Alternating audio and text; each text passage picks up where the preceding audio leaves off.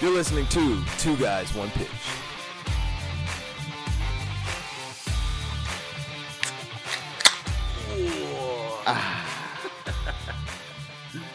Hey, Yeah. welcome back to Two Guys One Pitch. We have a special A guest. special episode of Two Guys, One Pitch. There's not normally a third person here, but uh, we are in the presence of a man, a myth, and an Irish legend, or an Aran Islands legend, shall we say. we uh, Easy, welcome easy. Paul Mullen to the podcast this week. Uh, the Irish legend, Irish Sasquatch from the Aran Islands. But um, we said last week we'd have a special guest. This is our special guest, the one and only, um, near and dear to my heart, obviously, and uh, maybe hated in some people's hearts, but not mine. Uh, and for those of you that, that may not know, uh, Paul is a current Utah Warrior and a USA Eagle prop. Um, started out obviously in uh, Ireland, right? As a U18 Munster, where he got his uh, feet wet playing rugby. U, wait, U18, U19, and U20, right? Yep. Yep. And then uh, came to the U.S. for college and did uh, U20s uh, USA, right? And then uh, and then straight from U20s to the elite D3 Galveston team Stepping up. to uh, yeah to grace us with his presence down in D3 Galveston. Then a short time on the Harks, right? D1, Yep.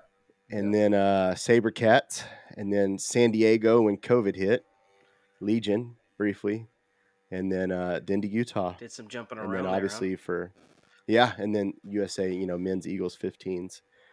Um, so that's a little background. I'm sure most of you know already who listen to this, especially here in TRU land. But So, uh, uh, so you played it un- under 18s. I'm just curious. Like, when did when did you start playing rugby? Um, so I went to boarding school. Well, first of all, I'm from a small island off the coast of uh, of Ireland, and uh, it's small, nine miles long, three miles wide, population of 800. So there was no rugby there. The only sport, the main sport there was Gaelic football, which is like a traditional Irish sport. But uh, I went to boarding school, and so in boarding school there was only one sport, and that was rugby, and it was basically it was very much sink or swim. Either you like it or you don't. Uh, so uh, basically, if you don't like it, get to like it. So uh, I didn't know anything about it. Showed up down there and just loved the the contact aspect of it. And uh, so so that would have been around I was twelve uh, when I started playing rugby. Okay. Jeez. So what do you do if you don't play rugby? Like what? I mean, Read a book. I don't know. well, I know your brother cycles, right? So you have a brother that's a, a, a Olympic cyclist, right? So is that like Well, not quite. Well, he's a cyclist. Yeah, yeah. Not, Yeah. not quite an Olympic, or national? Yeah, national level cyclist. Yeah. Yeah, is it so, like- he's um, so, so basically everybody starts off playing rugby, and um, it's you know it's listen you know you know you've the Munster jersey behind you, like the rugby in Munster, it's like a religion. It's uh, you know when you go to one of the home games, it's uh, it's spectacular. You know if it's if it's a religion, you join that religion almost immediately. It's absolutely you know uh, it's it's really something special.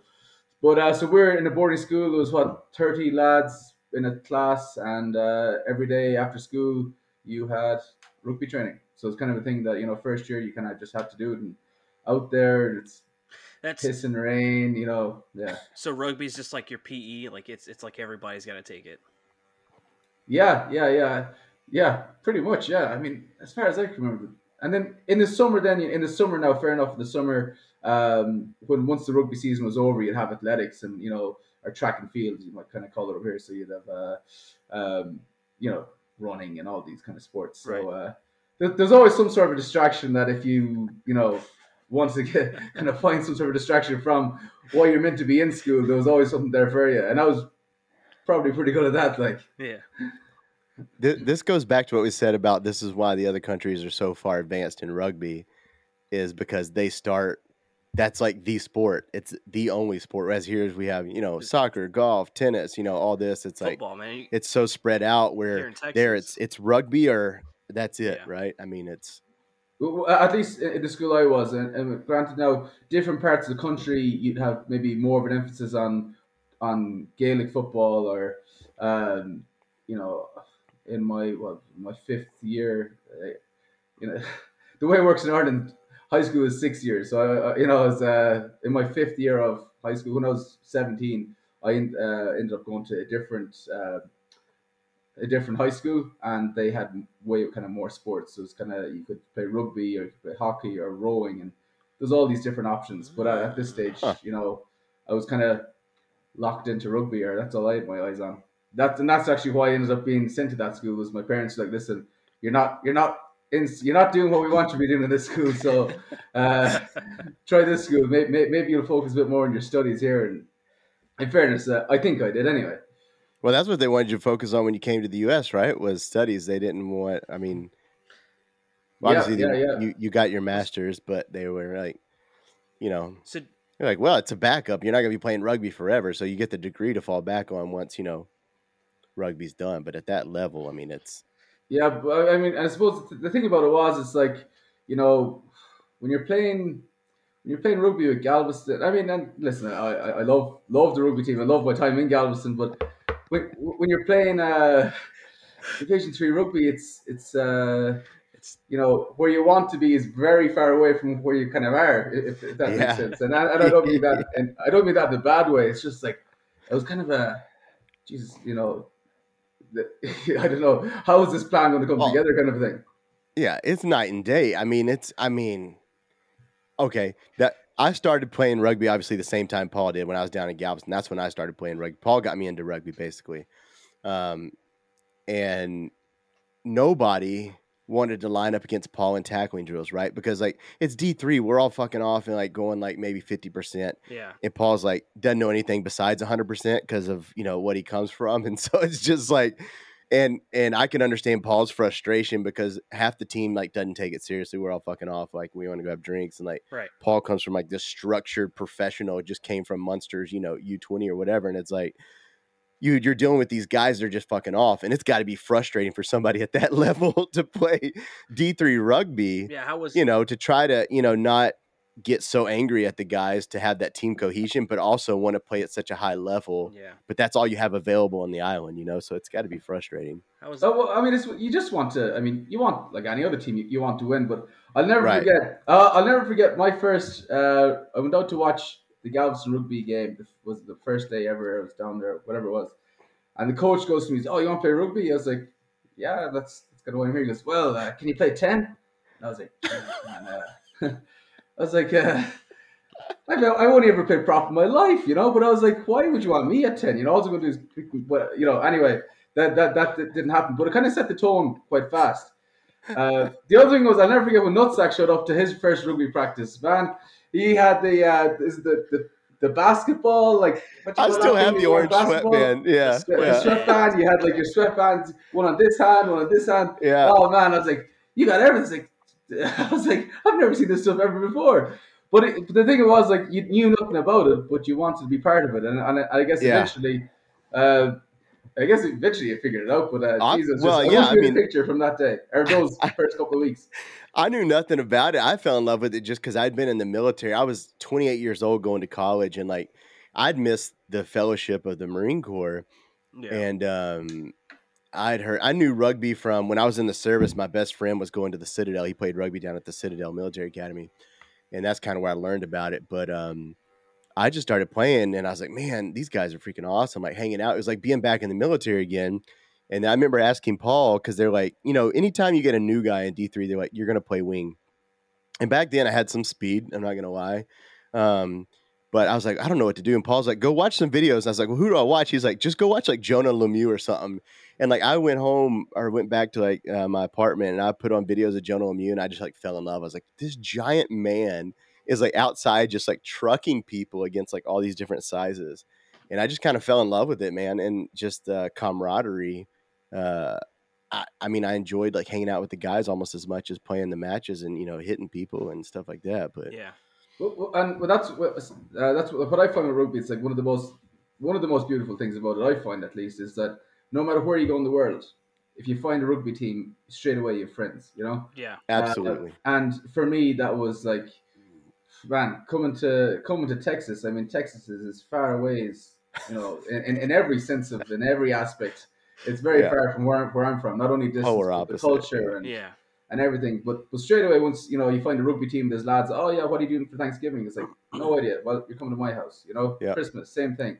And it's just those times when that's when it's when it's kind of special. And and then no matter where you go, there's all these different you know countries with languages, different languages, and it's just like you have one thing in common, and that's rugby. And then after that, you find out, okay, maybe this guy we have other things in common, but rugby is Yeah. always a, a good focal point. But A hundred percent. It's it's one of the few sports. I mean, there's no like I played baseball all you know growing up my whole life, and it's not like that. It, it you play all different tournaments and stuff, and you don't have that close knit call up somebody, you know, what have you, or you know, need mm-hmm. somebody to help out. It's it's not like that. Rugby, literally, outside of the military. Is the well, Javi knows this. Yeah, is the closest thing to being in the military because the humor is the same, right? The dark and funny, like Very much. you know, yeah. humor, um, the uh, you know aggression, like beating the shit out of each other for eighty minutes and then having drinks together. That's, I mean, you get in a barracks fight with somebody drinking, and then the next day you're like, you forget all about it. You move on. so yeah. it's as close as you can get to being in the military and having that brotherhood, and that's why.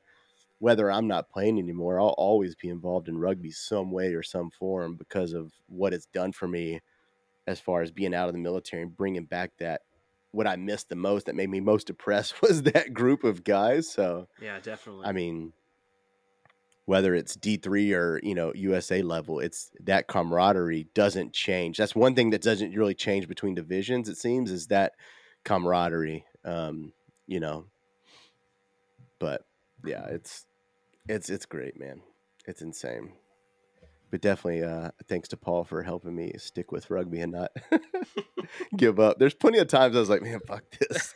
I'm and Sunshine. I'd rather go drink or do something else besides. And like, no, let's just keep going. Although Well, I Sunshine did I- I kind of think- fall yeah, off. I think it was very much of a, I don't know if I say this right, uh, what, a drinking team with a rugby problem kind of a thing is kind of what it was in Galveston for, for probably the longest time. And uh, I mean, don't get me wrong, it's, we, we had some great times. I mean, especially, there was always that one trip of the year, and it's like, I remember the boys be saying, okay, we're going to McAllen. And I was like, where's McAllen? and it's an eight hour drive. I was like, what? An so- Irishman's first trip to McAllen. oh my god. So it was an eight hour drive. So some of the lads would leave at some like was it two or three o'clock in the morning, drive down uh, eight hours, play a rugby game, and then basically hop in the car and drive back that night. No way. Or you could you could get a Southwest flight for less than hundred bucks return, and then you'd stay stay the night down in McAllen. But uh, We man, th- th- those time. were those are always uh, they always, there was always a good time, always a good game, but he, uh, always a great time. Yeah. yeah, travel, that was the best travel parties. games are always fun. Oh Yeah. man, especially staying in the hotels. That was back in the days. Who was it? Panda. I don't know if you remember. Panda was a guy we had on our team that was like the most fragile dude ever, but the biggest heart of all. God, yeah, it was. Uh, I talk about it a lot on the podcast, but McAllen was my favorite trips ever. It was just Mexican Sixth Street, man. It was he just talks. He goes. He goes. Oh yeah, McAllen. Just, oh, just, just, just great. Yeah. You just, you see him reliving the memories just in his eyes. Yeah. Just ah, yeah. I miss Well, I- McAllen. and I think probably like the beauty of it, it was almost like a, a mini rugby tour in the sense that you know when you go to McAllen, most of the guys stay the night because it's Yeah. it's a very long drive back, and then so you're you're you're kind of forced to be together as Yeah. opposed to you know if it's a game in Houston, you head up to Houston, you play the game, and you drive back, and hey, we'll see you at training on Tuesday. Yeah. yeah. So uh, yeah, great great times, great times. That's what I miss a lot that Kingwood doesn't do is, um, I mean, a, a lot of, I don't say a lot, but some teams really don't have that social aspect where in Galveston, it was mandatory after that Thursday practice. You don't shower anything. You go straight to the strand to the bars and you bar hop all night and you're with the team all night long. And then you usually end at Murphy's or something. But I mean, it was, you're with that team the whole night in whatever you practiced in, just having a blast and that helped recruit numbers too because people see how much fun this team's having. Yeah. And they're like, man, I want to join that. And it's like rugby. Yeah, I don't care what the sport is. I just want to have fun with you guys. So I do. I do miss that. Yeah, it about, was a, it was a the- po- power hour. It was dollar drinks, wasn't it? For power hour 10 at to 11? tsunamis. Ooh. God, bless. yeah, that was. Uh, yeah, that's the reason I went to jail twice. I think. oh, yeah, okay. I had nothing to do with that. No, I was not around. no, yeah, I did get arrested one time right outside of tsunamis, but Took power hour outside the bar. power hour turned into like power six hours. You know. Well, it was it, the funny story about that is I so I go to the jail and uh, they're booking me in, and one of the sheriffs that's like in booking, and he goes, uh, "Hey, what's up, nutsack?" And I go, "What the fuck? Like, how do you know me?" He's like, "Oh yeah, everybody knows everybody around here." I was like, "Oh, that's not good." So I literally get out that morning. I think Kim came and bailed me out. That's when I knew she was a keeper. And so, like, I think it was a couple days later, whenever practice was. So I'm heading to practice at the elementary school, Burnett Elementary. I stop at the gas station to get some waters, and I walk out. And as I walk out, there's two like there's a Galveston police uh, car parks, and there's two of them get out to go inside, and they're like, "Hey, what's up, nutsack?" And I was like, "I got to get out of this town, man. This ain't good. like, this not good." But that's like how the rugby team was down there. It was like so close, and like everybody knew, you know, who Galveston rugby was, and knew.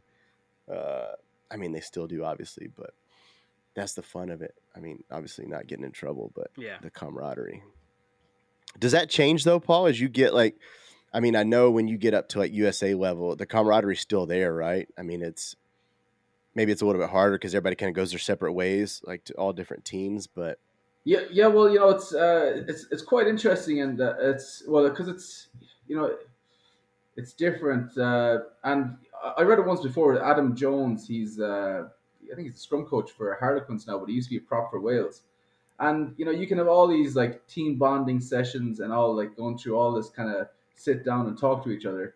But you know, in terms of camaraderie and getting together, it's it's hard to be you know a bit of a piss up, you know. And it's Yeah. just like you know, you, you just get to know each other, and then and then the next day if there's a fitness session, it's like you're just going to give it everything, you know. I, I mean, just I'm not saying you're going to give it everything. You're obviously feeling horrific, yeah, but you know, it's just you know, we're all everybody's struggling together, but um, yeah. So I think from that aspect, like you know, going up to you know when I joined Houston and stuff, it was well when I was in the SaberCats in Houston my first year, I was still in college, so I was kind of there's for me there was a bit of a disconnect with the lads because I was kind of well, I was kind of I was almost on a different schedule to them in terms Yeah, of like, I'd kind of yeah. do their stuff, Right. but then I'd, I'd other college to be worried about while. Um, but um, and then I also find it probably takes a while to you know to get to know the boys. Like going into the, this is my third year now with with the Utah, and Yeah. uh, definitely definitely feels like a family. You know, it's very yeah, it's a, it's a very you know just right now the, the bond right now is is Yeah. yeah. cohesive. It's and we're only this is what we're halfway through our third week of preseason, so still early. We've only met some of these boys. We've only met only, only known known them like for what two and a half Yeah. weeks now, you know. But uh, I think it helps when we're all like you know you know we're all we're all the same same goal in mind. yeah. I guess that's the thing, yeah. Too when you're at that upper level, you don't have.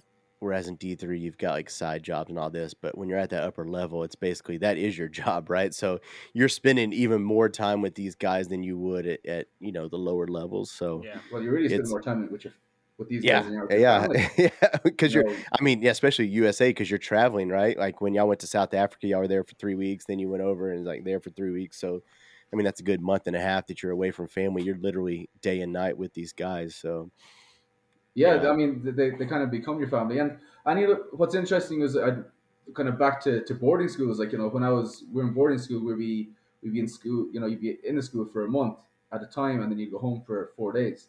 And after five years, or five or six years, you really you've spent more time with these guys, like on the rugby team, than you have Yeah. with your own family. You know what I mean? And it's like it was only a couple of years ago when one of the one of my kind of classmates from school was out here in, in, in Texas actually this a few years ago now he's out in Texas and he was like yeah man should we spend more time together than we have with our own families I was like, yeah, Yeah. you're right and it's just that that kind of you know bond or yeah cohesion is just uh and we don't Yeah. have that here.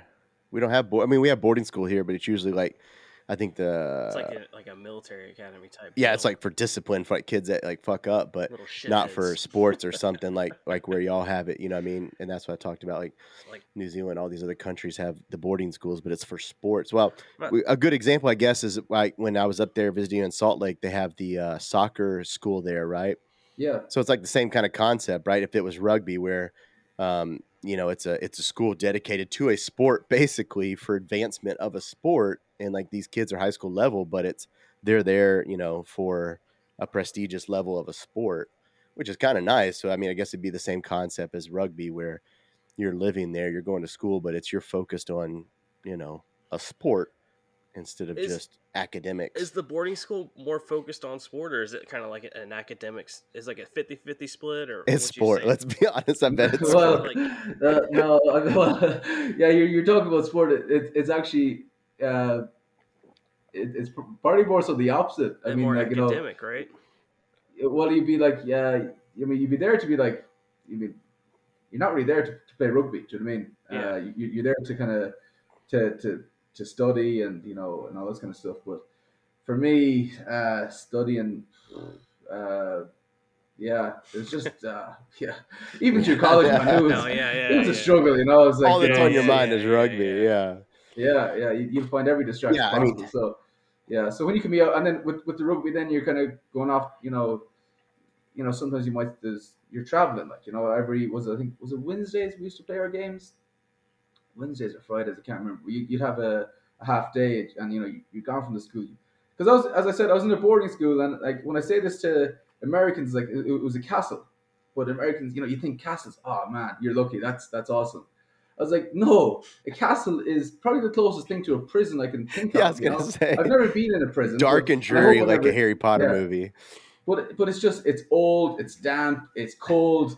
I mean, man, like It's like what you see on Harry Potter when they're at the uh, the school, right? It's, well, yeah, and it's just like uh, so. So when I say like castle over here, it's like nah, man. Like you know, we were like kind of boarded up for a month at a time in this cold, ancient, you know, damp building. It's like you're only delighted to get out of the place for for uh, you know a couple hours. Like you know, that's a lot of young testosterone built up in one like area. Well, and, th- and that was probably the, the, the beauty of rugby as well. Is like if you had kind Yeah, of a, get all that a out. problem with somebody, but you know, it's like.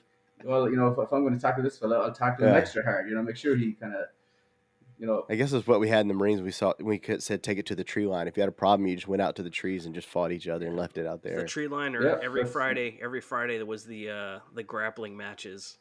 And I just told Yeah. you no no knee bars and no fish hooks. Everything else was Yeah.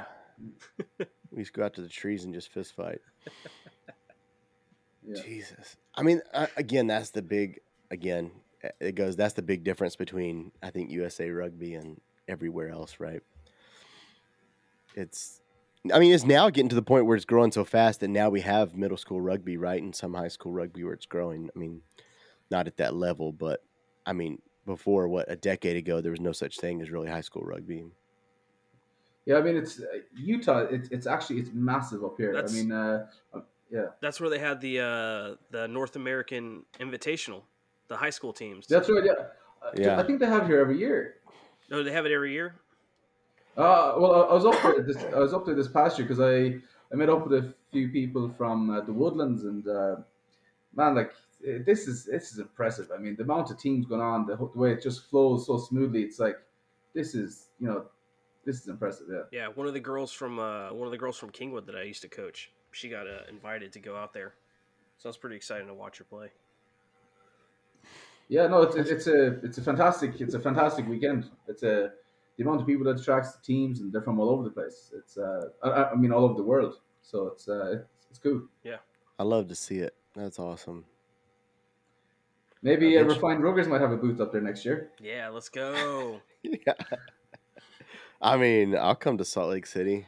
It was gorgeous. Two guys, one pitch, I enjoy- and, and refine Ruggers go, and we'll do a live. We'll, Let's- we'll do a live. let's do it. Put it on, put it on the sponsor's budget. Oh wait. well, my buddy, you remember my buddy I brought to the match, uh, Bird, who came with me last year. He's like all into it now. That was his first rugby match ever. You know, watching y'all guys play Austin. He's like, now he just like texts me all the time. He's like, man, I love rugby. He's like, when are we gonna go back to Salt Lake and watch a match? And I was like, oh, you paying for the plane ticket? But he's like into it now. He like fell in love with that was his first rugby match ever, and he was just just fell in love with it. I was like, yes, that's what we need. I was like, if, if more people would just come to a live rugby match, professional rugby match, they would fall in love with it. Like that's all it takes. I feel like just one, like watch it in person, Yeah, and like you'll understand what the love is for it.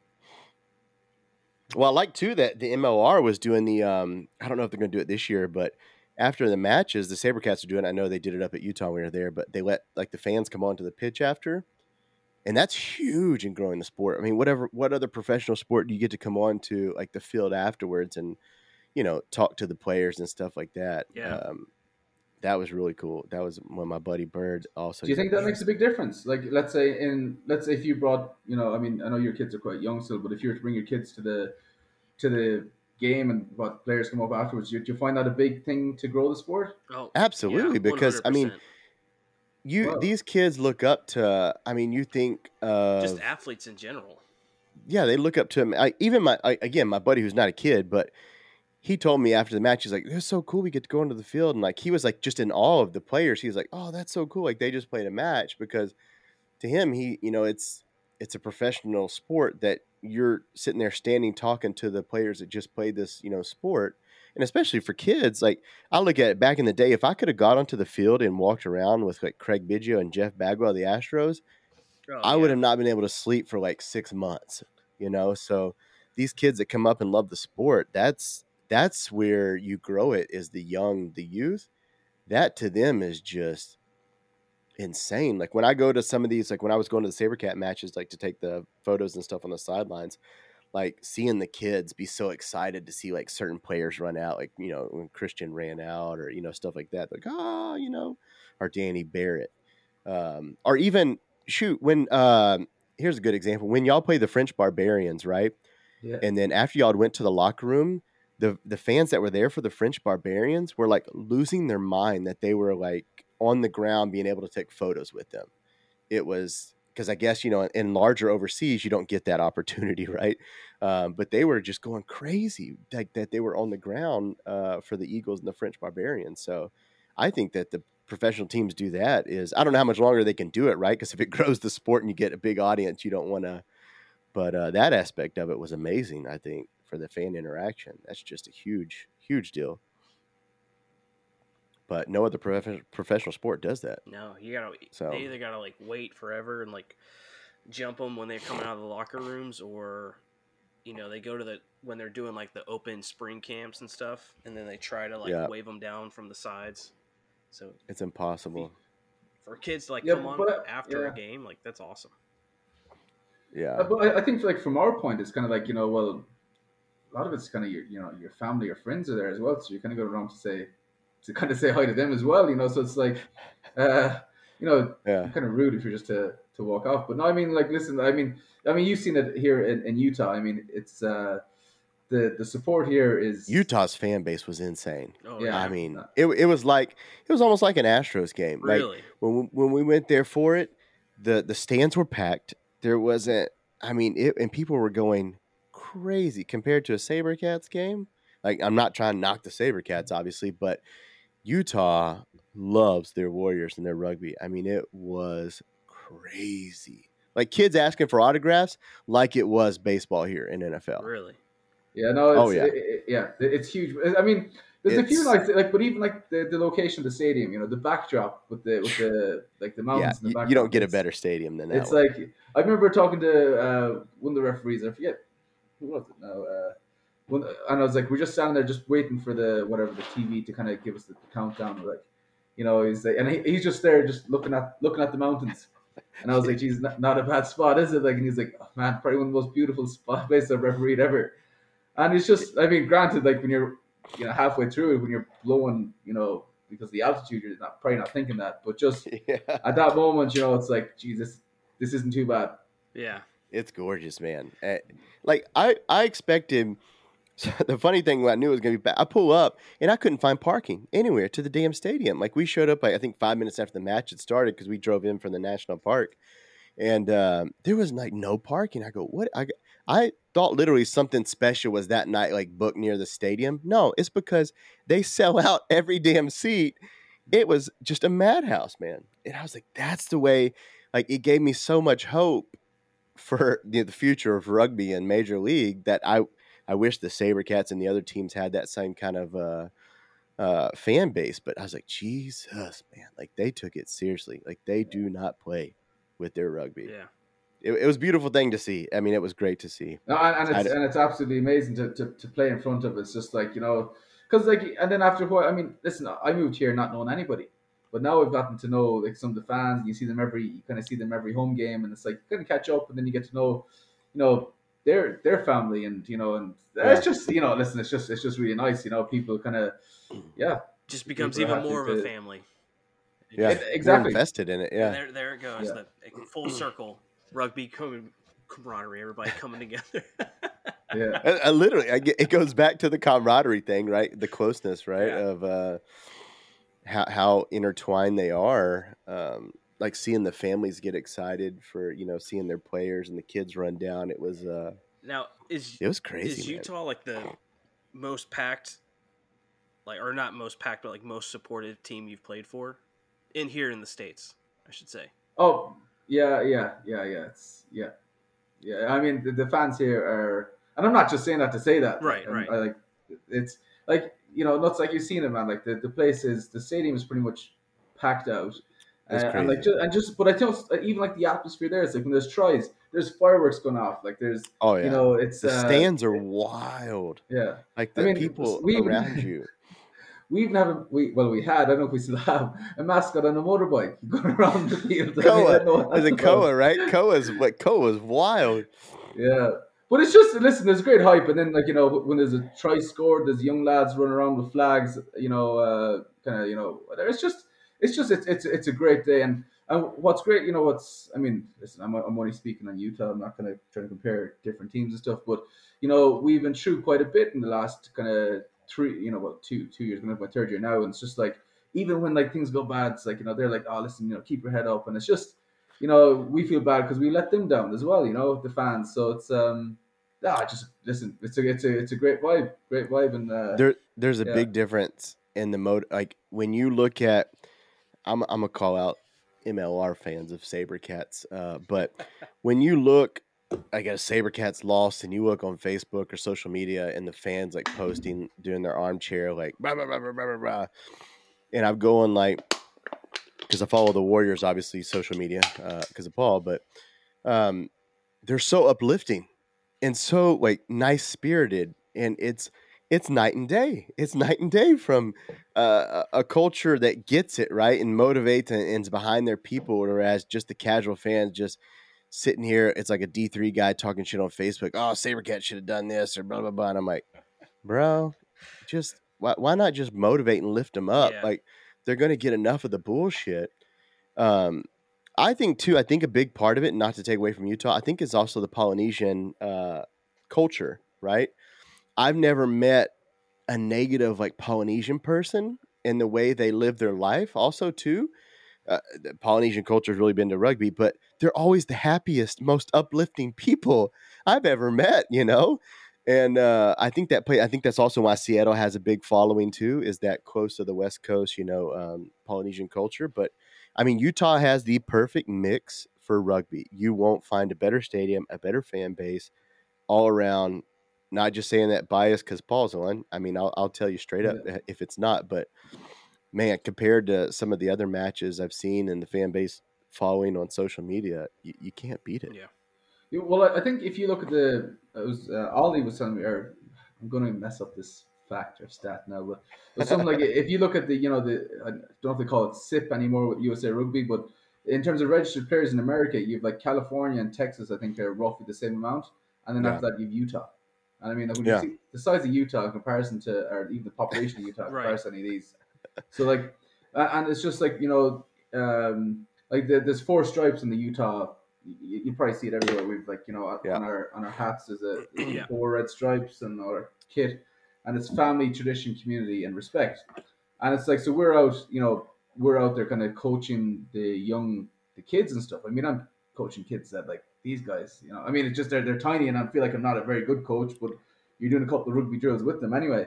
But it's like then all of a sudden, you know, so you're, you're there coaching them, trying to play just play a rugby game with them, and next thing you're at the game, and they're coming up to, hey Paul, what's you know, how's it going? And you Yeah. know, it's like it's kind of it's really cool. It's really cool when Yeah, you when you see is. a kid that you know, and then it's like okay, you know, I maybe actually maybe help this person actually You made an impact. enjoy rugby, Yeah, made an impact Yeah. on them. made an impact. Yeah. yeah, yeah. And I, we had uh, man, it was last year we had one kid, and he was always.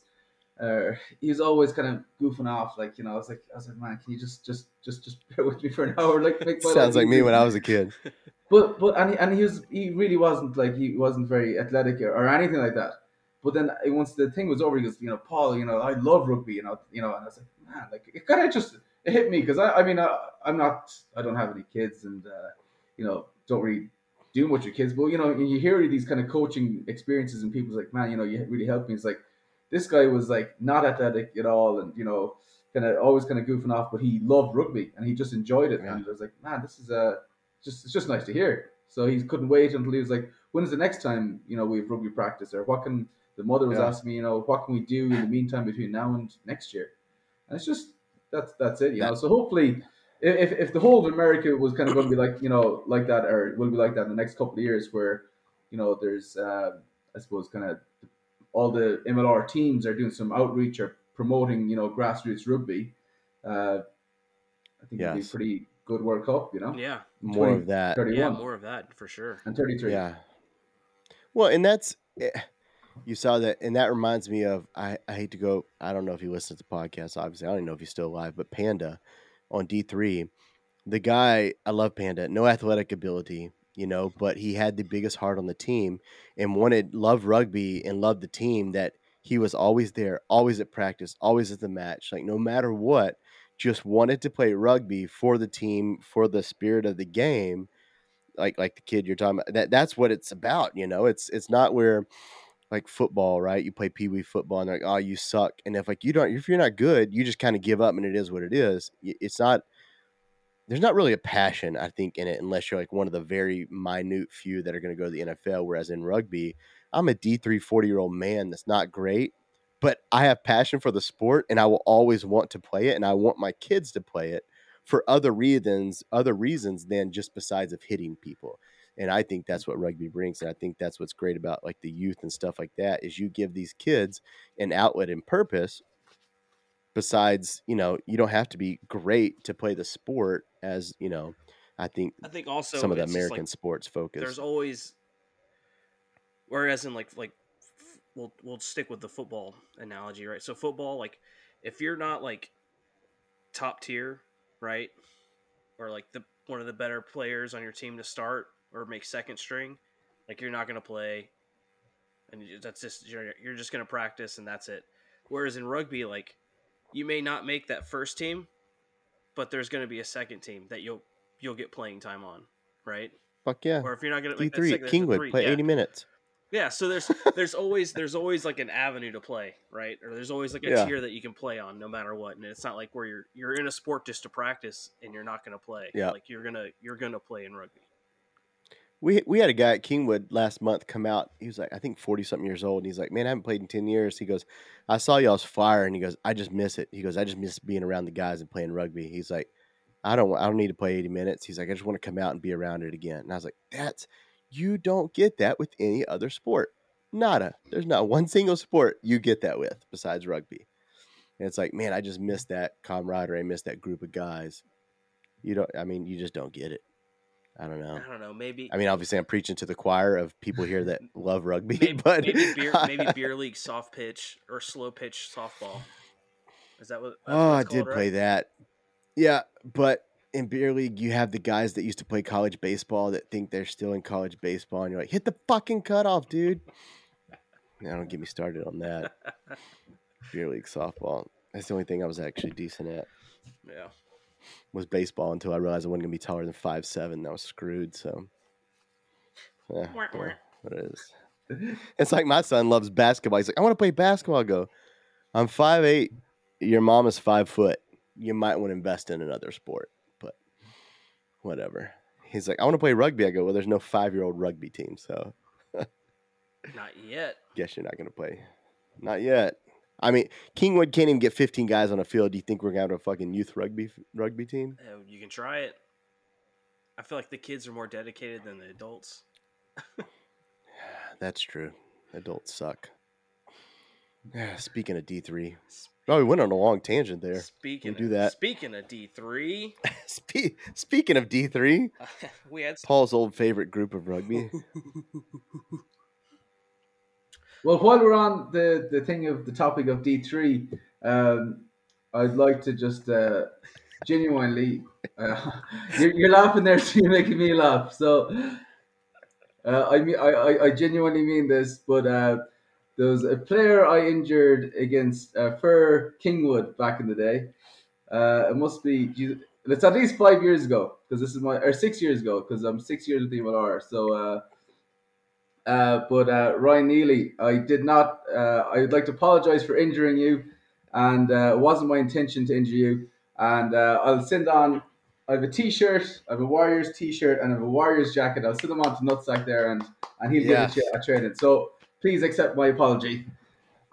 I and hopefully we'll see you at the uh, at the uh, Utah SaberCats uh, game in Houston. Neely does come to the games, and I'll make sure he comes over. There you go. So I have a, a brand new jacket. Well, I mean the tag is the tag is still on it. I'd say he's roughly my that. size. He's three XL. Yep, Yeah, yeah. exact same size. I've made some shirts uh, for him. So There you go. That's a good apology. yes, So please forgive me. Neely. It's a bury bury the hatchet. It's done. Yes, bury the it's hatchet. done. The unintentional gator roll. Yeah. We love you, Neely. We just want to see everybody be loved here. Talking about Gator rolls, did you see Fort Hood's against Alamo City? oh my God, Wait, was that D three? that was D three man, uh, twenty two to five. I mean, I, we all we both said Fort Hood was going to win. They had a pretty stacked team from what I saw. So, but I was looking at the Uh, picture they oh, yeah, posted, did. and I didn't see that big dude, that big Samoan guy on the team. So maybe he missed That's out. racist. Is it? No, Samoans are usually big. Yeah, Stick by what I said. I've never met a small Samoan, so yeah, go ahead. A Smallowan. Smalloan. I've met a small Samoan. He was like five years old. He's a kid. Oh, Even then, they're still the same size as me. was he, was he five seven? Yeah, Five eight. Um. it's not showing up on TRU's shitty website, so Oh. I'll take your word on it that they won. Yeah, yeah. Fort Hood won. Um. And you won the bet for Corpus McAllen. yeah, I did. McAllen I told you Corpus was gonna win. Twenty points, nineteen to thirty nine. There it is. Oh, yep. I'm glad we didn't. Corpus bet, won. I'm glad we didn't bet any uh, any gear on that one. uh, one game we didn't mention though was uh, D2's San Antonio and Woodlands. I didn't know they were playing this past weekend, but uh, yeah, the Woodlands traveled out to San Antonio, and I thought the same Houston Woodlands players would be uh, would be on it. I wonder what happened over there. I don't know. I was expecting the Woodlands to win, but Yeah, I saw I saw some pictures, and uh, someone mentioned it was like a dust bowl, man. it was a blowout, fifty-three to ten. Yeah, but I mean, like it was like the pitch was all dusty. Did you see the pictures? That's no excuse. oh yeah, I'm not saying it's an excuse. I'm just saying Does Sam Houston is that a is that a men's team now or this is still a college team? the college team, but a lot of those college guys who graduated uh, went to play for uh, the Woodlands. So George did score a try, I'm not surprised. according to the scoreboard. George scored a try. He caught a cleat. George used to play for Kingwood, then he went and played for Sam, Mhm. and now he plays for the Woodlands. He goes. He's a giant man. He goes. I'm gonna take a year off rugby and then plays for the Woodlands. yeah, asshole. Hit him with a sneak attack. Same Fuck you, division. George. So, uh, no, No, no, D D2. So he's playing up, Okay. which makes sense because he's a really he's a good he's a good rugby player. He's a great, yeah, he he understands the game pretty good. So, um, fucking asshole. yeah, those are pretty those are the matches that we made bets on. But uh, Yep. We want to do our picks for this weekend. Kingwood plays this weekend. Obviously, will not be playing. K Hood Um, K Hood versus Bark at Bark. Although, even with the cash, y'all motherfuckers would still try to get me to play. Hey, Uh, yeah, you want to come in? Come on, you could No, you, bitch. you can lock, dude. We'll just put you in there. I, I played over 200 minutes with a broken hand for y'all assholes because you couldn't have 15 people. I'm done. I'm done. I'm uh Like, put my surgery off for multiple games just so I could help y'all out. due to some unfortunate circumstances with this huge storm, um, I'm not going to be doing a transport from Orange because uh, the guinea pigs that Bailey bought died in the storm. What? Yeah, I guess like the houses, the house that it was like staying at, or that she that we were buying them from, got Yeah. all fucked up. So uh, I'm not going to be driving out Did there you even- Saturday. What's that, Shit. Do you have a tornado last night down there? dude? The uh, yesterday was like It came through Deer Park. an insane storm. Yeah. Deer Park, which is like south of. uh I don't know if you remember Deer Park. It's kind of like uh, Pasadena, like yeah. yeah, it's where Jimmy Torres works. His plant that he Yeah. works at is in like Deer Park area. It got hit by a tornado. My buddy sent me pictures from like the neighborhood next to him, like fucked up a bunch of houses. and stuff. Crazy. Yeah. Damn, so that'd be like the, the plants in the refineries and a tornado goes right through the middle. Well, luckily, I don't think any plants got Yeah. hit. I think it was. I think it was. That would be unfortunately, disastrous. you know, residential, but you know, some people's houses Yeah. fucked up. But yeah, that They weather. got that's jammed. not very common, is it? Uh, tornadoes down here? No, not at all. I wouldn't. I, Never heard of it. well, I would say not There's that far south. one a year, Yeah, light, small. but it's usually yeah. it's usually like more north, like Huntsville area. yeah. I would say. Deer Park usually doesn't get hit. This was a this was a rare one. Yeah, that was Um, crazy, man. yeah, but it rained like nonstop. My pool like overflowed. Yeah. I mean, that's minor compared to people like tornado hitting their house. Yeah. I guess that's shitty to say, but My pool overflowed. Oh man. man, rough life. I said, okay, I sound like an asshole for saying that. I realize that. now. yeah. Yeah, yeah. I'm yeah. just saying, my pool doesn't normally overflow, so that's how much rain we had. So, uh, yeah, I'm gonna. That sounds uh, shallow. I'm gonna go give Kingwood a hand. Make the trip down to Bay Area. Are y'all gonna have 15? I don't know. Who cares? Yeah, I doubt We'll it. Still go there play anyways. Yeah. Fuck Bay Area. Um. Uh, so y'all play. Uh, Shreveport Galveston play. Your guys' old alma mater, if you want to say. I don't know. yeah, Galveston fucked me last weekend against the Arrows, so I had to hit the Arrows talk shit to me the whole time at the match, and I told them I said, again, if Galveston had a full squad, it would have been a super close game. It would have been like decided by three points. Um, so they can't talk too much crap, but yeah, they so Galveston's college kids didn't come back till this past weekend, so they should have a full squad with reserves this weekend. I'm gonna say Shreveport takes it, dude. Fuck you. All right, I'll put you. All right, I'll put you down for Put me Shreveport, down for Shreveport. I'm gonna say Shreveport takes That's it. it. Galveston, Paul. Galveston. Of Not even course. not even a question. Gotta go Yeah. Galveston. Got, got, got to back got to back my my boys and uh, even though I know there's a few few lads in the there well there used to be a few lads in the Shreveport team that I used to know but uh yeah Galveston Do you still have any uh, old Galveston gear that you rock? uh I got I got a couple of things yeah got a couple of I think a polo shirt upstairs someplace yeah Nice. Yeah. Um, all right, Kingwood, Kingwood versus Bark, Bay Area. I mean, I'm not gonna vote against myself. Kingwood, of course. You guys could How big of an asshole would I be if I chose Bay Area? Dude, I hope you just choose it. Just pick it. Just pick it so I can just talk non. I can't, man. Shit on Saturday. I'm gonna tell everybody, dude. You guys listen to the podcast and hear what Clay said. He said that. I'm picking Bay Kingwood. I can't go against. Paul, you picking Kingwood or Bay Area? Do it. Ah, this one hurts this one hurts Do. I'd love for Kingwood to There. win but uh if you if, if you want who, who who do I think might win uh Bay Area. Who's gonna win? Who's gonna win? yeah Paul, My- picks- Paul knows more people in Bay Area. We'll just put it that. Maybe what that will be his reason. I only know a handful you know that that's the thing is like They've got a fairly new team. They don't. Yeah, like, Terry don't still plays people. for them. Uh, obviously, you know Terry. Um, yeah uh, But even on the Galveston team, I, I, wouldn't say I know too many people. I mean, there's still there's probably about five or six people that maybe eight people I recognize. You know, uh, the Uh, photos. yeah, you know the same. Uh, Ryan was back prior.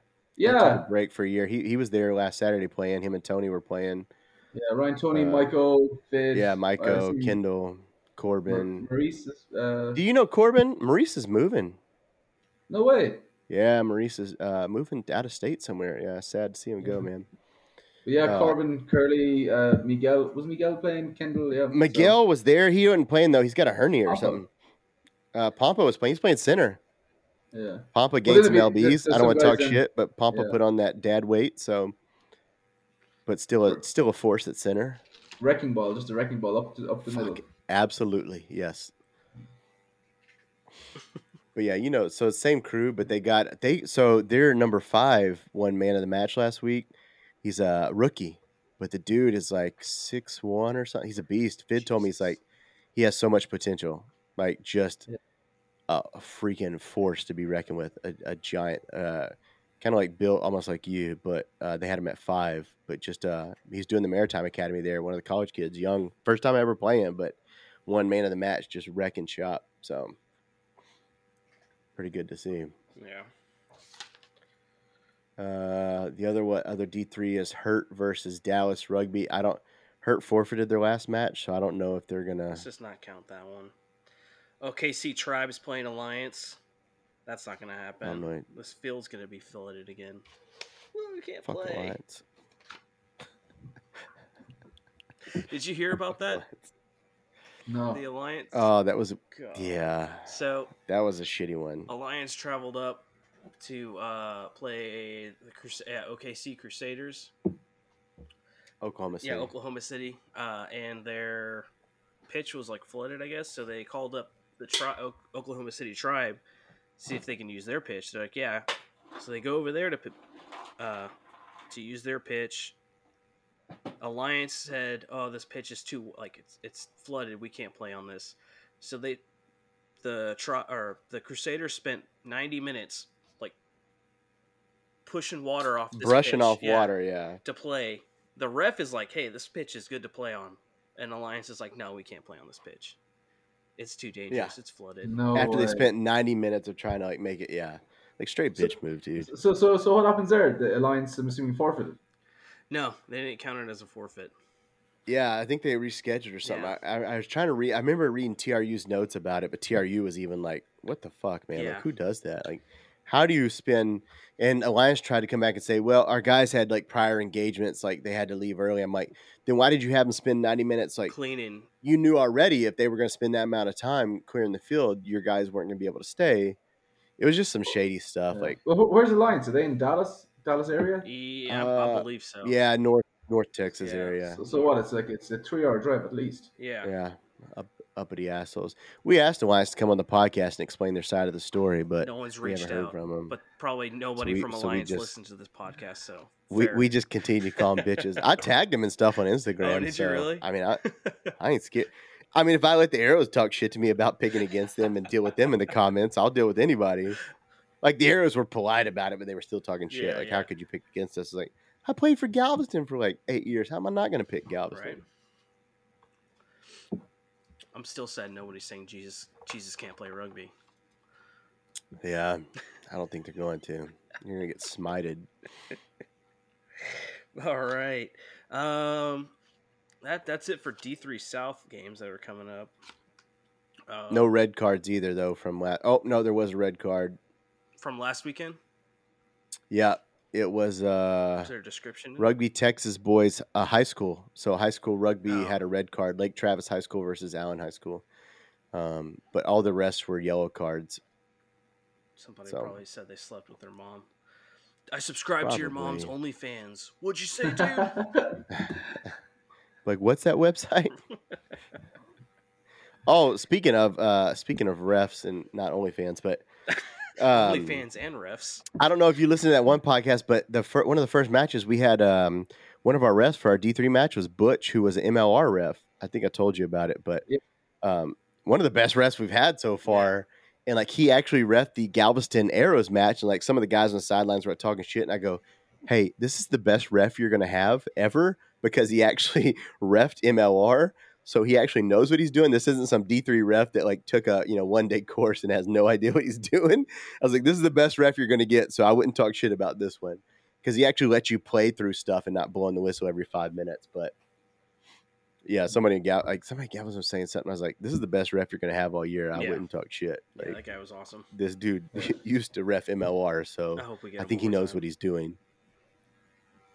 That dude was one of the coolest refs we've ever spoke to at a social. We, we talked to him for an hour and a half, Yeah, like yeah. drinking beers. He's like, him. he's like, I don't like to hang out at socials. I usually just ref and then I'm out. But uh, yeah, and then he stayed for like an hour. Yeah, he a was in the military and Yeah. used to coach uh, UT's uh, men's rugby and quite quite the history. Crazy background. Quite the history. Yeah. Yeah. yeah.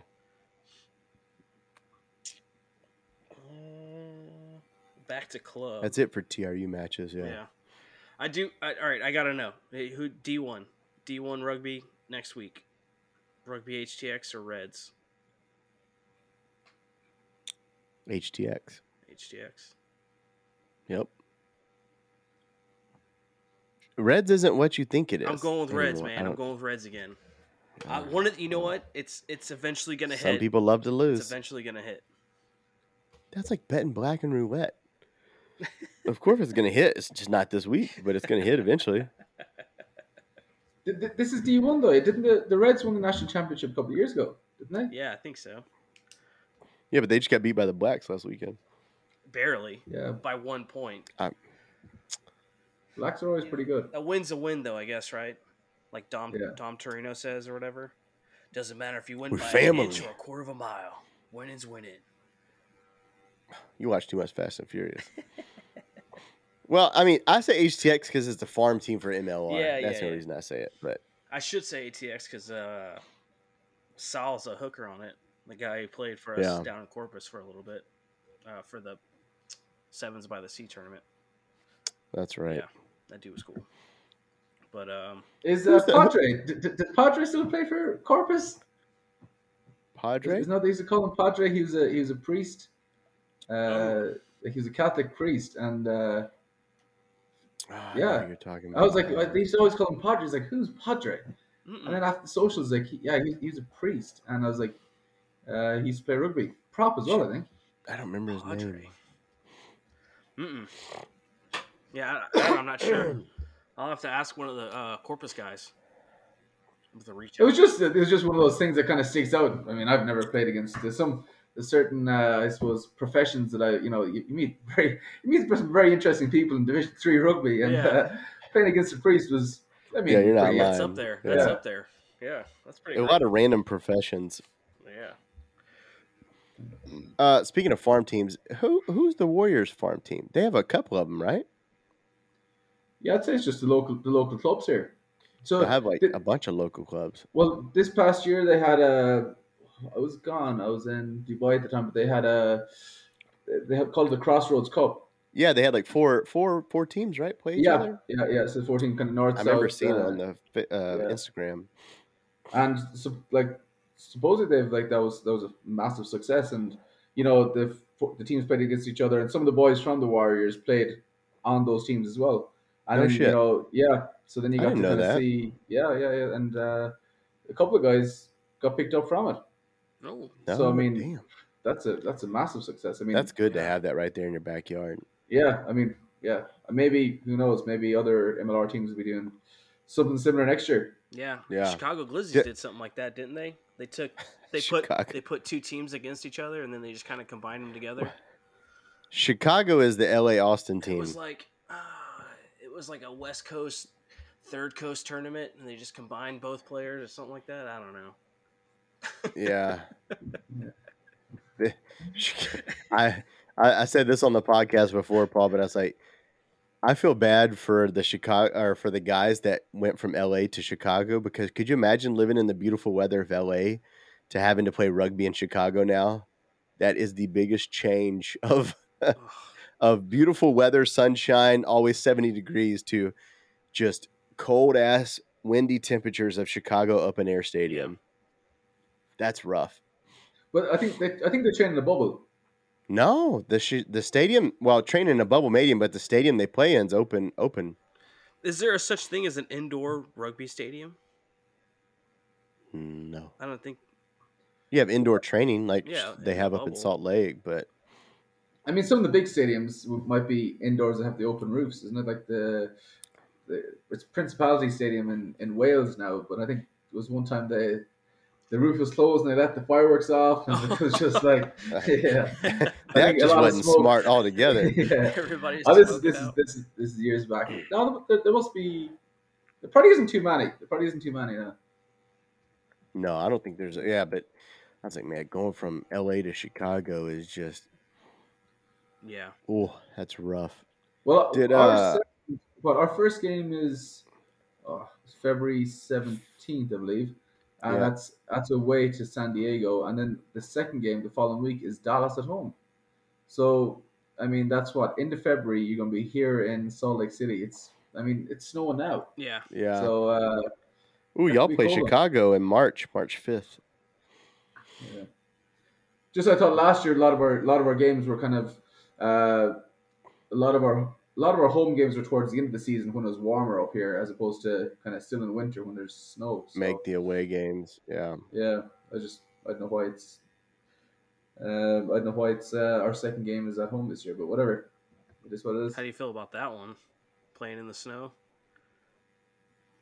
yeah, I, listen, I don't mind the cold. I, I'd much rather the cold than the heat. When I first landed in Texas, I was like, Mike, like you know, i- i- He in fucking Ireland- hated Galveston. He hated Galveston. Oh, it was just it was just the heat, man. Like you know, when you're in Ireland and if it's over, like I think it was over like 25 degrees. Like if it was over 85 degrees, you know Fahrenheit, and you're in Ireland, like you can ask, you could actually ask for a water break. So like you know, you'd have you'd have 20 minutes water break and then 20 minutes half time. And then I was in I was in uh I came to America. I was like, ref, like you know what's the story? Is there you know is there is there gonna be water break? He was like, "Where are you from?" I was like, "Ireland." He goes, "Welcome to Texas." I was like, "Fucking hell!" And he just kind of kept on going. I like, Holy, man, I was just, to Texas. it was Keep just, playing. yeah, it was just, man, it's uh, that that heat was just kind of something else. But what I like with the cold is, with the cold, you can work to stay warm. When it's hot, you know, you can't really like kind of Cool down. rest up if you, yeah, yeah, Yeah. you can't cool down. Yeah, Mm-mm. Y'all y'all start off with against San Diego in San Diego. yeah, yeah, And then home uh, Dallas comes to y'all. yeah. So we third have a match- preseason game. We're- We're heading off to Atlanta in about just about a week's time. We're heading off to uh, yeah, heading off to Atlanta, and then uh, we go from Atlanta straight to San Diego. We have like a training camp in San Diego, and then I think we come home, and then we go straight back to San Diego to play a game. So So y'all come to Houston April eighth. Yeah. Nice. Yeah, yeah. Yeah, I don't know. I mean, uh where where did uh where did Marcel land? Is he he was on Austin, right? oh yeah, yeah, he was in Austin. Now he's in San Diego. Oh, he's oh, so he's Yeah. over there. That's not bad. Didn't Mikey go to San Diego? Yeah, Mikey's also in San Diego. Damn. So y'all lost Mikey. Okay. Yeah, Did Lasike come back or is he done? yeah, yeah. No, Lasike's here. Yeah. Yeah, Yeah, that's that's that's the guy for the Warriors right there, Lasike. He is the guy. That's the wrecking ball. That dude's a beast. That dude has the biggest thighs I've ever seen in my life. Jesus Christ. Lasike's a beast, man. Yeah, what do you, I mean, Chicago. So Chicago is made up of L.A. mostly and Austin, right? Yeah, it's a mix. That's where Bryce Campbell went and some of those guys. Uh, Yeah. Yeah. I don't know. do you- well, then Miami, Miami's supposed to have a team next year. Do you see that? Miami Sharks. I don't know. yeah. Uh, The only- I- I- the only I have reason- no idea. The only reason me and Javier wanted Miami to have a team is because we both agreed that LA had the greatest looking colors Yeah. for MLR team, the neon like pink and blues. We loved. And so we want Miami just to have a team so somebody can bring back the crazy colors of Yeah. Change it up, man. I'm tired yeah. of seeing like blacks and Starbucks green. Fucking Yeah. Atlanta and Chicago. Oh God bless. Oh, Atlanta! I re- I was reading today on social media. Uh, all the fans are so pissed about that change Oh, I'm sure. because like one person made the change. They didn't ask the fans. They didn't ask anybody. They just basically made the change without talking to anybody. And like the fans are pissed off Yeah. about the change. Yeah. That's yeah, I don't, I don't, I don't get it. I don't know. I will say, at least I look forward to the military uniforms this year and like the city uniforms, like when y'all Utah did the what, white and green ones, and y'all had the cleanest military with the Thunderbirds. Yeah, yeah, yeah. Oh yeah, I saw. Yeah, Those look me that so one. That was a good. good one. Damn. Did, did you get that jersey? Yeah, I got all the ones this year. Oh, really? Yeah, I, I'm gonna let I'm gonna let old guy in Utah have them. I'm not gonna bid on any this year. Clay's saving money this year. This is the year of saving money. Yeah. I feel bad too because I like bid on all those jerseys and one of them I was like, nah, I'll let this. Did guy you win have them some." all? All of them. Because I, I, I know, I know, Mike. Uh, Mike was. He's like, he's like. Uh, Mike's an Irish guy. It's yeah, Mike hates me. Yeah, I'm me and Oh, I Mike. know were- he does. I know he does. me, me and Mike were the two in the bidding wars, and I won them all, and I feel bad. So, Mike, uh, I doubt you even listen to this podcast or know it exists, but you're gonna win them all this year because I'm not bidding. My wife says I have to save money this year, so Well, what's crazy was when I first landed here, Mike kind of re- Mike reached out to me, and it turns out that we actually went to the same high school in Ireland. And then he done he done like uh, the the Irish what the Irish equivalent of the marine transportation degree. Yeah, in uh, in, in Ireland, and then so he knew he actually went to school with one of the guys from the island. And that's a uh, small world. yeah, yeah, yeah. So, uh, but no, he since he's moved up to uh, Halifax, Nova Scotia. Oh, haven't- Jesus ha- Christ! Yeah, that's a big haven't change. seen in a while, but out there, out there by the coast. All right, well then maybe I will bid this year, Mike, since you're not going to be there. Yeah. But oh well, each week I was putting up a different jersey, so I put each week the different ones that I had won and had on the YouTube Uh, but- video. oh, but Mike was like the Warriors super fan, man. Like, Oh, no, know. I saw his picture. Like yeah, he he had the picture. this man cave with every single like Utah Warrior uh memorabilia you could own. Really? yeah, Like the When biggest we- super fan. yeah. We made the was it the semifinals. Or is it the conference semifinals? The the Western semifinals. That was Yeah. uh, the year LA won. So what twenty, whatever. Jeez, I don't know what year though. Twenty twenty. No, twenty twenty one. Yeah. And um, Mike couldn't. He, so he was like he'd come to all the games. He flew out when we went to SoFi. When we played LA in SoFi, he flew out there, and uh, he just couldn't make the semifinal. And uh, but he put up. He got all the Warriors gear that he had, he, and he kind of hung it outside on his what garage door. And That's the picture. photo I saw. Yeah. And like even like some of like the, the Warriors stuff, man, like that's like the towel from like the first Warriors game ever. And I mean, there was just kid, like it's it's spectacular. So like it the, was yeah. yeah, the, the number one Warriors fan by by a country mile. Yeah, Yeah. It, it, it- again, that goes back to the Warriors community up there. It's That's insane. amazing. You won't have that for the SaberCats here, but maybe someday. I, I'm hoping, yeah, someday. I think. Uh, I mean, they did just get three props from New Zealand, so that'll bring in some people that just hear the word New Zealand. We won't go back on that 45 minute tangent I did of Mhm. out of country players, but Yeah. I don't know if you listened to that podcast, but I went on a 45 minute long rant of bringing out of country people instead of Versus you know building up people in the United States. Yeah. But yeah, Yeah, not homegrown, but at least like they can be from New Zealand, but at least like went to college here or something or spent some time instead of just like sniping from overseas. You know, Yeah. well, I think ultimately what you want is, I mean, to, well, sorry, you want to mix. Yeah. we, we, we- we could go down there, but uh, no, what you we want already is did just- one podcast of that tangent, but Yeah, no. If somebody could just help out the local community, develop the local community, the, the, the local rugby community, I mean, that's that's really all Yeah. you- Yeah. you're really Yeah. asking for, isn't it? Yeah. yeah, Regardless if they're from overseas or whatever it is, as long as they help out grow the game, yeah, you're winning. because you want to go to the matches, you want to see Yeah. local boys and stuff like that. But For sure. Um, I, You know. I, won't, I won't open that can of worms. no, we won't, we won't open that can of worms. No, it'll start up. We, Start up there's a lot of again. worms to be open there. Uh, Yeah. Hey, you had a you did have a question though from Ollie, right? Yeah, You yeah. So I did Ollie have a wanted to ask question. Uh, I was reaching out to some people. I was like, "Hey, if you had a, a question to ask a uh, a US Eagle, what would you what would you ask them?"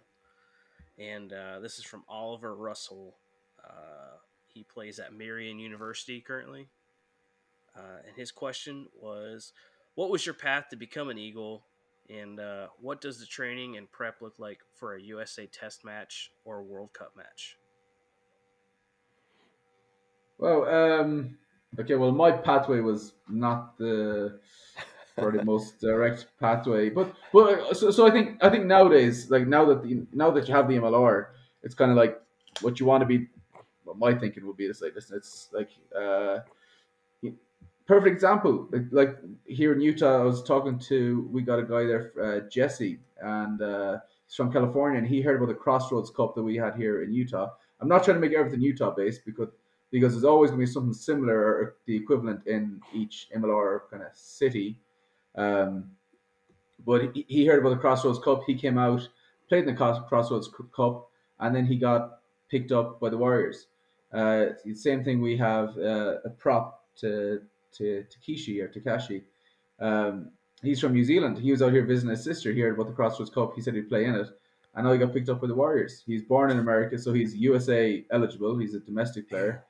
Um, so it's like you know, I suppose the, the kind of what the pathway is. You know, if you play rugby in college, and then if even if you don't go to college, you know, play with the, the local, you know, get spotted by the local farm team or something like that. Right. Uh, and then uh, down there's the, the HT rugby HTX, and up here maybe you know you play in the Crossroads Cup, you get picked up by an MLR team, and then you know you play well in the MLR, you kind of get kind of you're going to get spotted and hopefully called into the Eagles.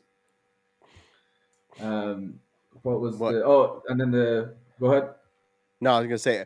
I was gonna say you get picked up, and it's like um, just something familiar to you was uh, who was the other prop? Angus, right? Um, Yeah. on your team that just got called up at the not last minute, but uh, got called up to the Eagles. Just put your work in. He, you know, from college got drafted uh, to the Warriors, right? Played Warriors, played uh, prop, you know, with you, and then got called up at the uh, not last minute, but called up to uh, the World Cup qualifier. So, yeah, Yeah. go ahead.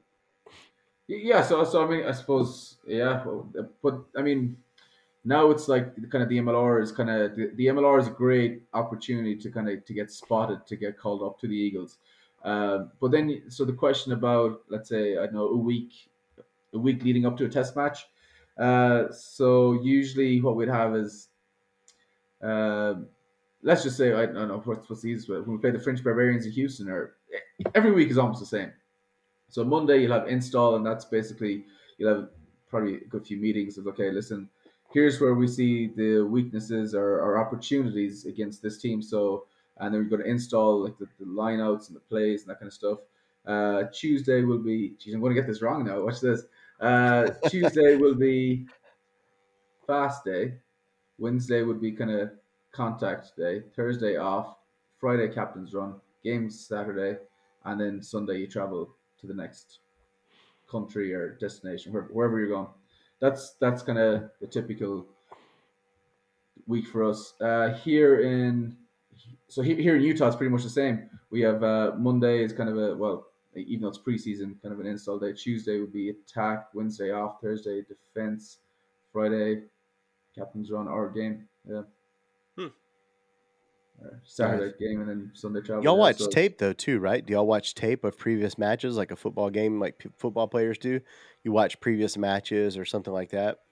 Yeah, yeah. So, so yeah, uh, you've watching tape of the previous match or the, the games they played, and, but even all of our trainings are are recorded as well. So like we we have a drone, so even like for for the scrums and stuff. And Oh, so y'all record your practices and everything too. oh yeah, yeah, yeah. yeah. Oh, There's a yeah. yeah. so so you can watch watch practices, and then and then you even get um. It's kind of like the, the the coach might send out kind of like a video of like he might take you know ten minutes out of the practice and go and speak talk through these clips and say listen Yeah, hey, you've done this really well. Hey, you've done this. This isn't this isn't really what we're looking for. So, um, just learning from that. So it's uh, no, it's uh, listen, it, it's great. It's great. Yeah. No, I mean, there's no excuses, is there? yeah. I well, Yeah. I think you hit it uh, like for as far as the path to becoming an eagle is just probably play as much rugby as you can because the more you play, the more eyes see you. I mean, that's really what it comes down to, right? Now, Yeah, yeah. did you were you so you you played your your American rugby start off was with- with Galveston, right? And then were you approached? They they were like, "Hey, come play with uh, Hark." Was that who you played with? The D one level? Like, who was it? He got sniped.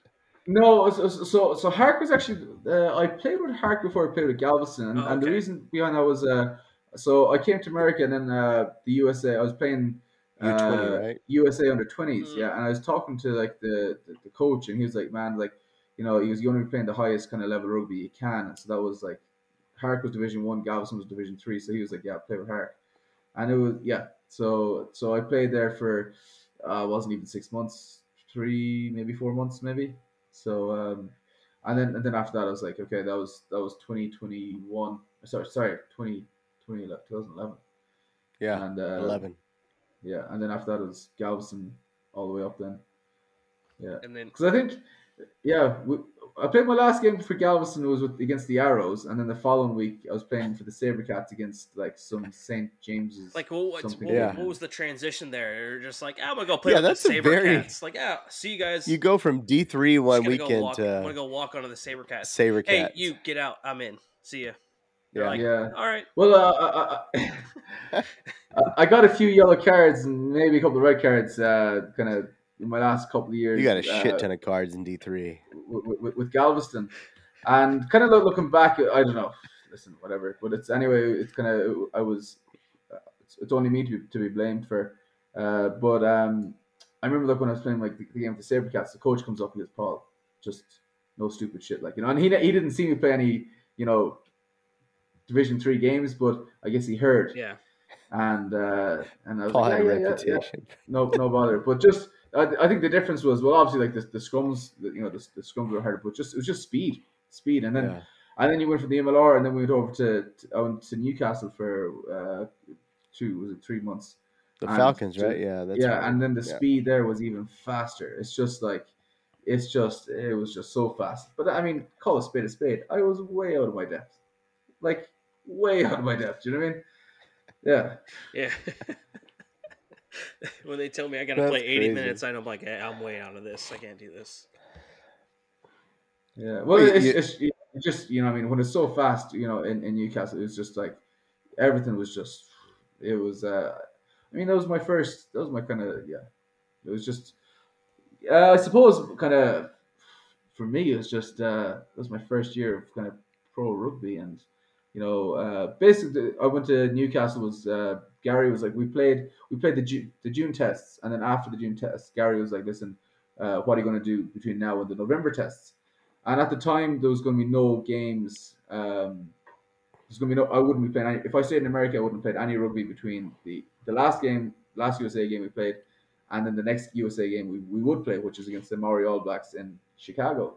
So he was like, "Listen, would you be interested in going overseas for a couple of months?" I was like, "Yeah, absolutely. Like whatever I can do to to stay, you know, within the USA setup, I'll do it." Yeah. So that's why I went to went to Newcastle. well, that was leading up to the World Cup, right? Too.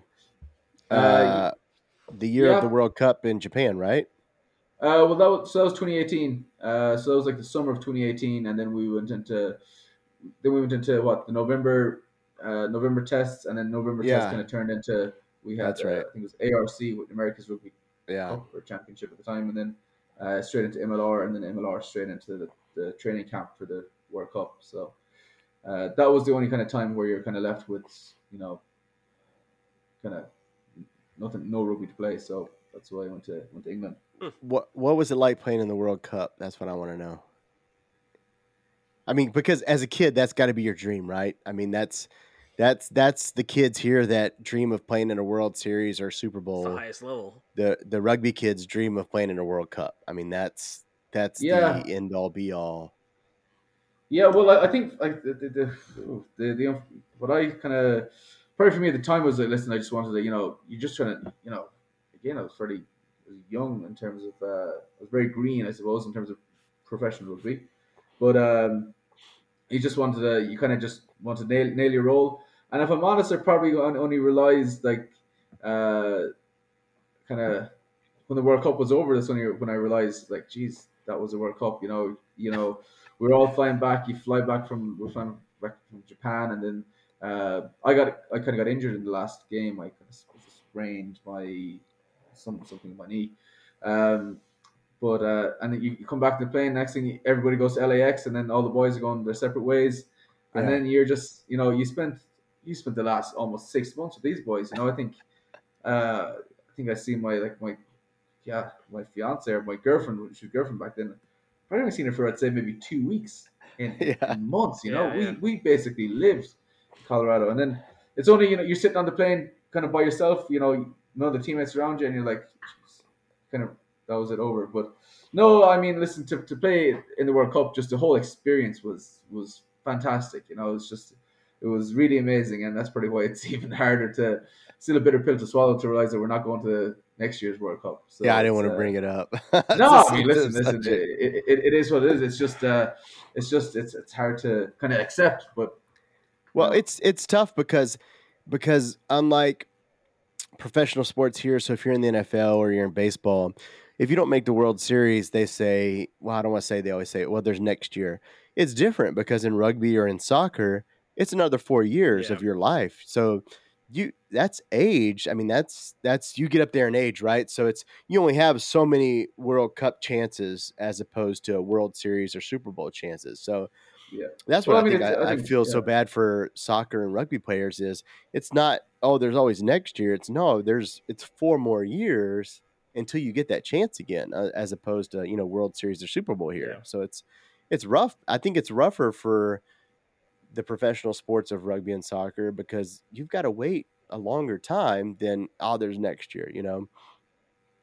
yeah, 'Cause the way I it's- see it, yeah, yeah. it's a bit like the Olympics. I mean, from that I mean, yeah, it really you know, is, Comes yeah. once every four years, and you know, if you miss out, well, will you be around for four more years? And do you wanna Exactly, hang, you yeah. know, hang up your boots on that note, or Do you age you out? know, um, do you just kind of fall off the radar without kind of ever getting to say goodbye? So Yeah. no, it's yeah, Yeah, I just want to say it's fucking stupid that a tie ends the decision for a Rugby World Cup. I like why not? I, I just oh, it's the same thing. Like so, in soccer, you have a shootout, right? I just it kills me that the decision ended in a fucking tie, and because they have more points on a game that they were able to score more points because that team like set players or whatever the conspiracy is.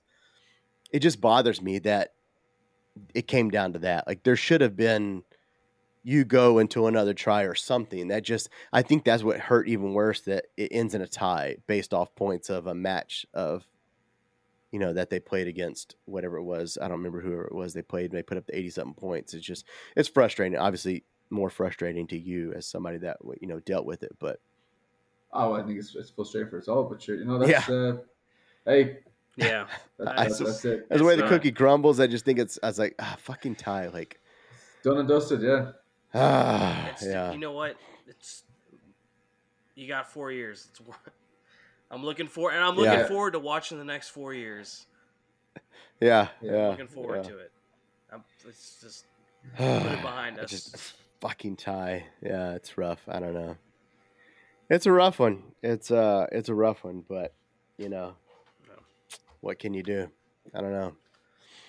You feel bad for the guys, but I don't know. I don't know. You prepare for the next one, I guess. Well, that's it, yeah. As long as we learn from it and qualify for the next one. Okay. Yeah. Yeah. well, I, I yeah, I think you'll qualify for the next one. This one lit some fires, but um I don't know. I don't know. It's tough. I just don't like the tie thing. Just tie just bothers me. I don't know. It's American thing. I don't know. There's no tie. You know, Like they say Super Bowl just wouldn't end in a like- tie, but ties are like kissing your cousin. Kiss, I don't know how kiss that girl, works. But, but it's your cousin. it's your cousin. Yeah. Fucking. Oh fuck them. I don't know. It's frustrating, but Yeah. I don't know. I think focusing on MLR, I think Utah's got a great chance. I don't know. Yeah. How are you feeling about this Y'all came season? close last year, obviously, but Yeah, uh, listen, we're we're uh, well, I say we. Uh, I'm ex- I'm very excited for this uh, for the upcoming season. Uh, a lot of changes. Do you know I mean in, in Utah? We've uh, you know a new new coach, uh, new SNC, a lot of new players. Um, but uh, yeah, and this is this is the last year on my contract in Utah as well. So it's like, listen, it's gonna it's uh, kind of now or never. Yeah, you want to go out with Uh, a bang on this one.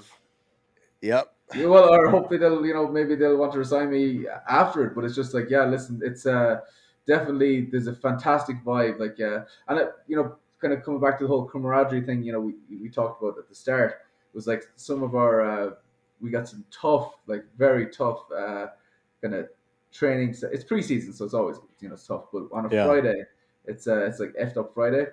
And uh, we we're just going through these circuits, and man, you are just absolutely blowing.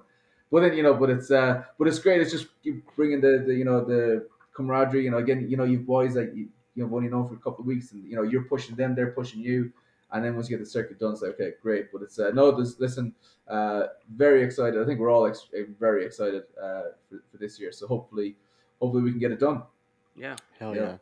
Less less less heart attack uh, matches this year. I, a lot of y'all's wins last year were down to the last damn minute, and I remember like texting Paul after. I was like, "Jesus Christ, man! Like, that was a heart attack. Like, I'm I'm- I'm glad y'all won, but like, good lord, yeah, I think y'all set the record for the most like last minute wins. I mean, it was like I appreciate it because it was it wasn't blowouts, but it was like it always came down the last couple minutes.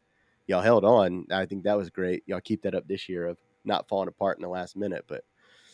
Yeah, yeah, I- and, and you know that's it. It was a, a couple of years ago. We with a lot of kind of last kind of last minute game wins, and then Yeah. last year we kind of had a lot. You know, we're close in the last minute. We didn't pull it off. So it's just hopefully this year, hopefully uh, there won't be yeah. as many last minute stuff because Jesus, not easy on us either. Keeps it exciting. No, I- Keeps it yeah, exciting. That's I what it can't. does. Well, yeah, you know, it keeps the fans Yeah. on the edge of their it's seats. better than a sure, blowout. I loved it. I mean, you Yeah. stay, you have to watch the whole freaking Yeah. time, but I was like, oh my god, oh my god, oh my god. I don't know. Yeah, it'd be interesting to see. I'm excited that y'all brought up some young guys, some local guys from the uh, from the cup or whatever you called it, the uh, series. you Crossroads know? Cup. yeah. Yeah, that's awesome. Yeah. Well, it's good too for the. I mean, a- again, this goes back to my thing of it's good for having local people on the team, right? It grows the fan base, and uh, I'm sure it boosts morale too. Yeah, That's yeah, that's no, a yeah. Team camaraderie for local people. I mean, that, I think that goes a long way. I think it really does as far as cohesion and stuff like that. Everybody's got the same mentality. If you're from the same area, same you know mindset. Yeah, well, I mean, like let, let's say like me when I first showed up here in Utah. I mean, like who did I know here? Didn't know anybody. yeah, You know, you know, Mike kind of Mike was a season ticket holder anyway, but I got to know Mike because we had some in common. We're Irish. Like, let's say you have, you know, I don't know, Tom, Tom here. That's a local fella. He gets picked up by the Warriors or, or any MLR team.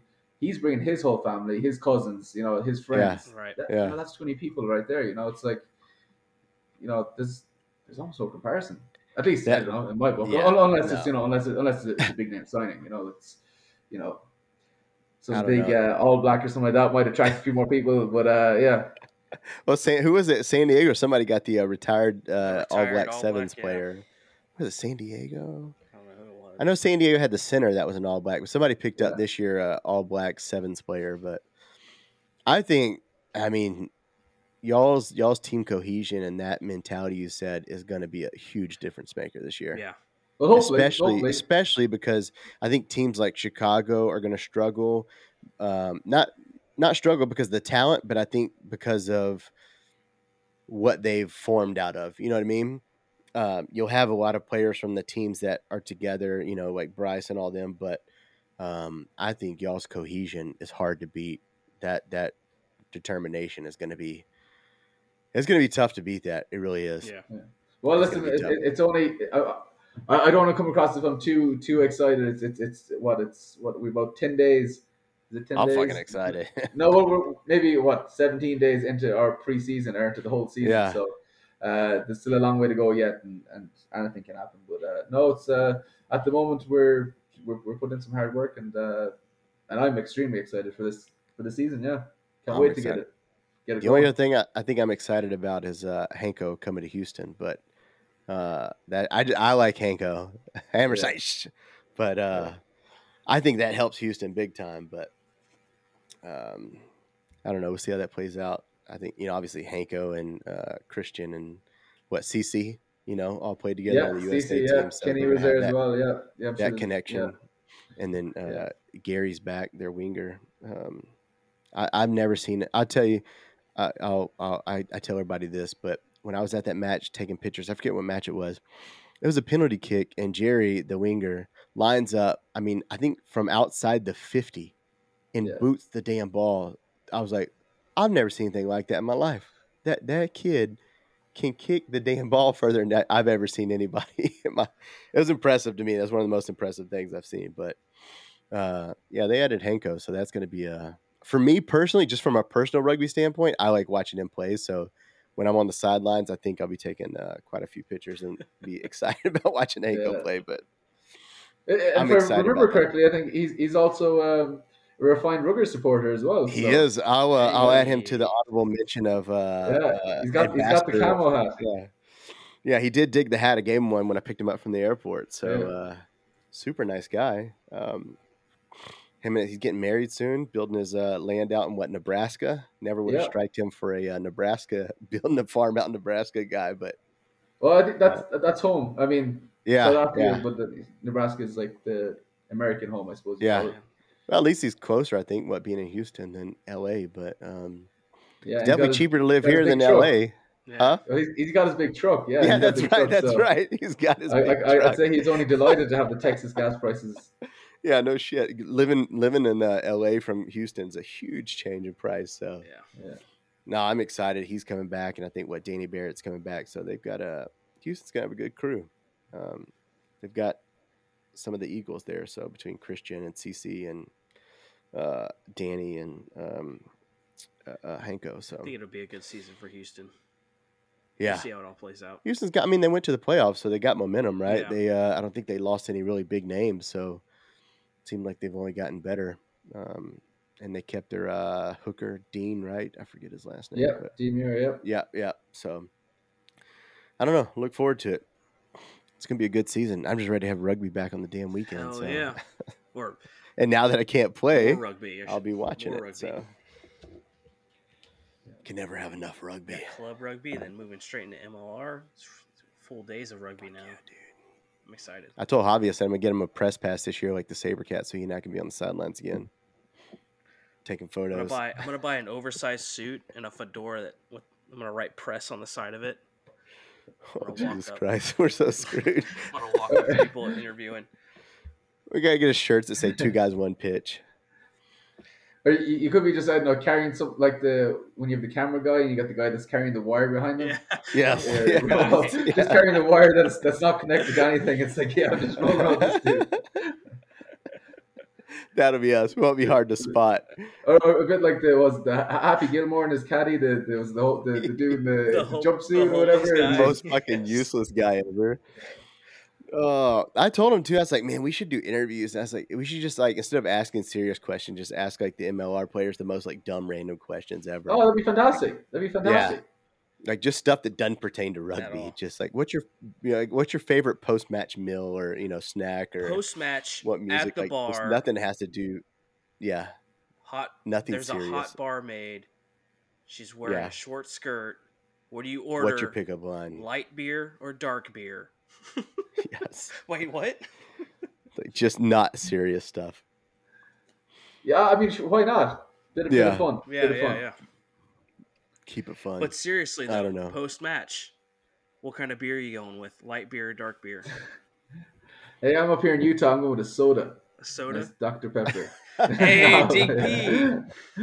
uh, uh, yeah. What you got Kona. Kona longboard.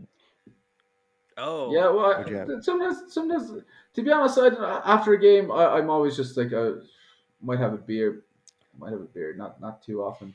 Um, just I'm usually just can't stop sweating for ages. So- Yeah. more. What was that after social place we went to after the match? That was a nice place. They had two story place right by the pitch. Oh, Redemption. Yeah. That Yeah. place is good. I like that place. Yeah, good little spot. Yeah. That was a good place.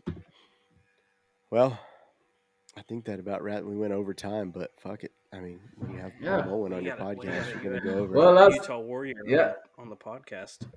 There is no Yeah. time limit. thanks for having me on, and thanks to, to the fine lads at uh, Refined Ruggers. Yes.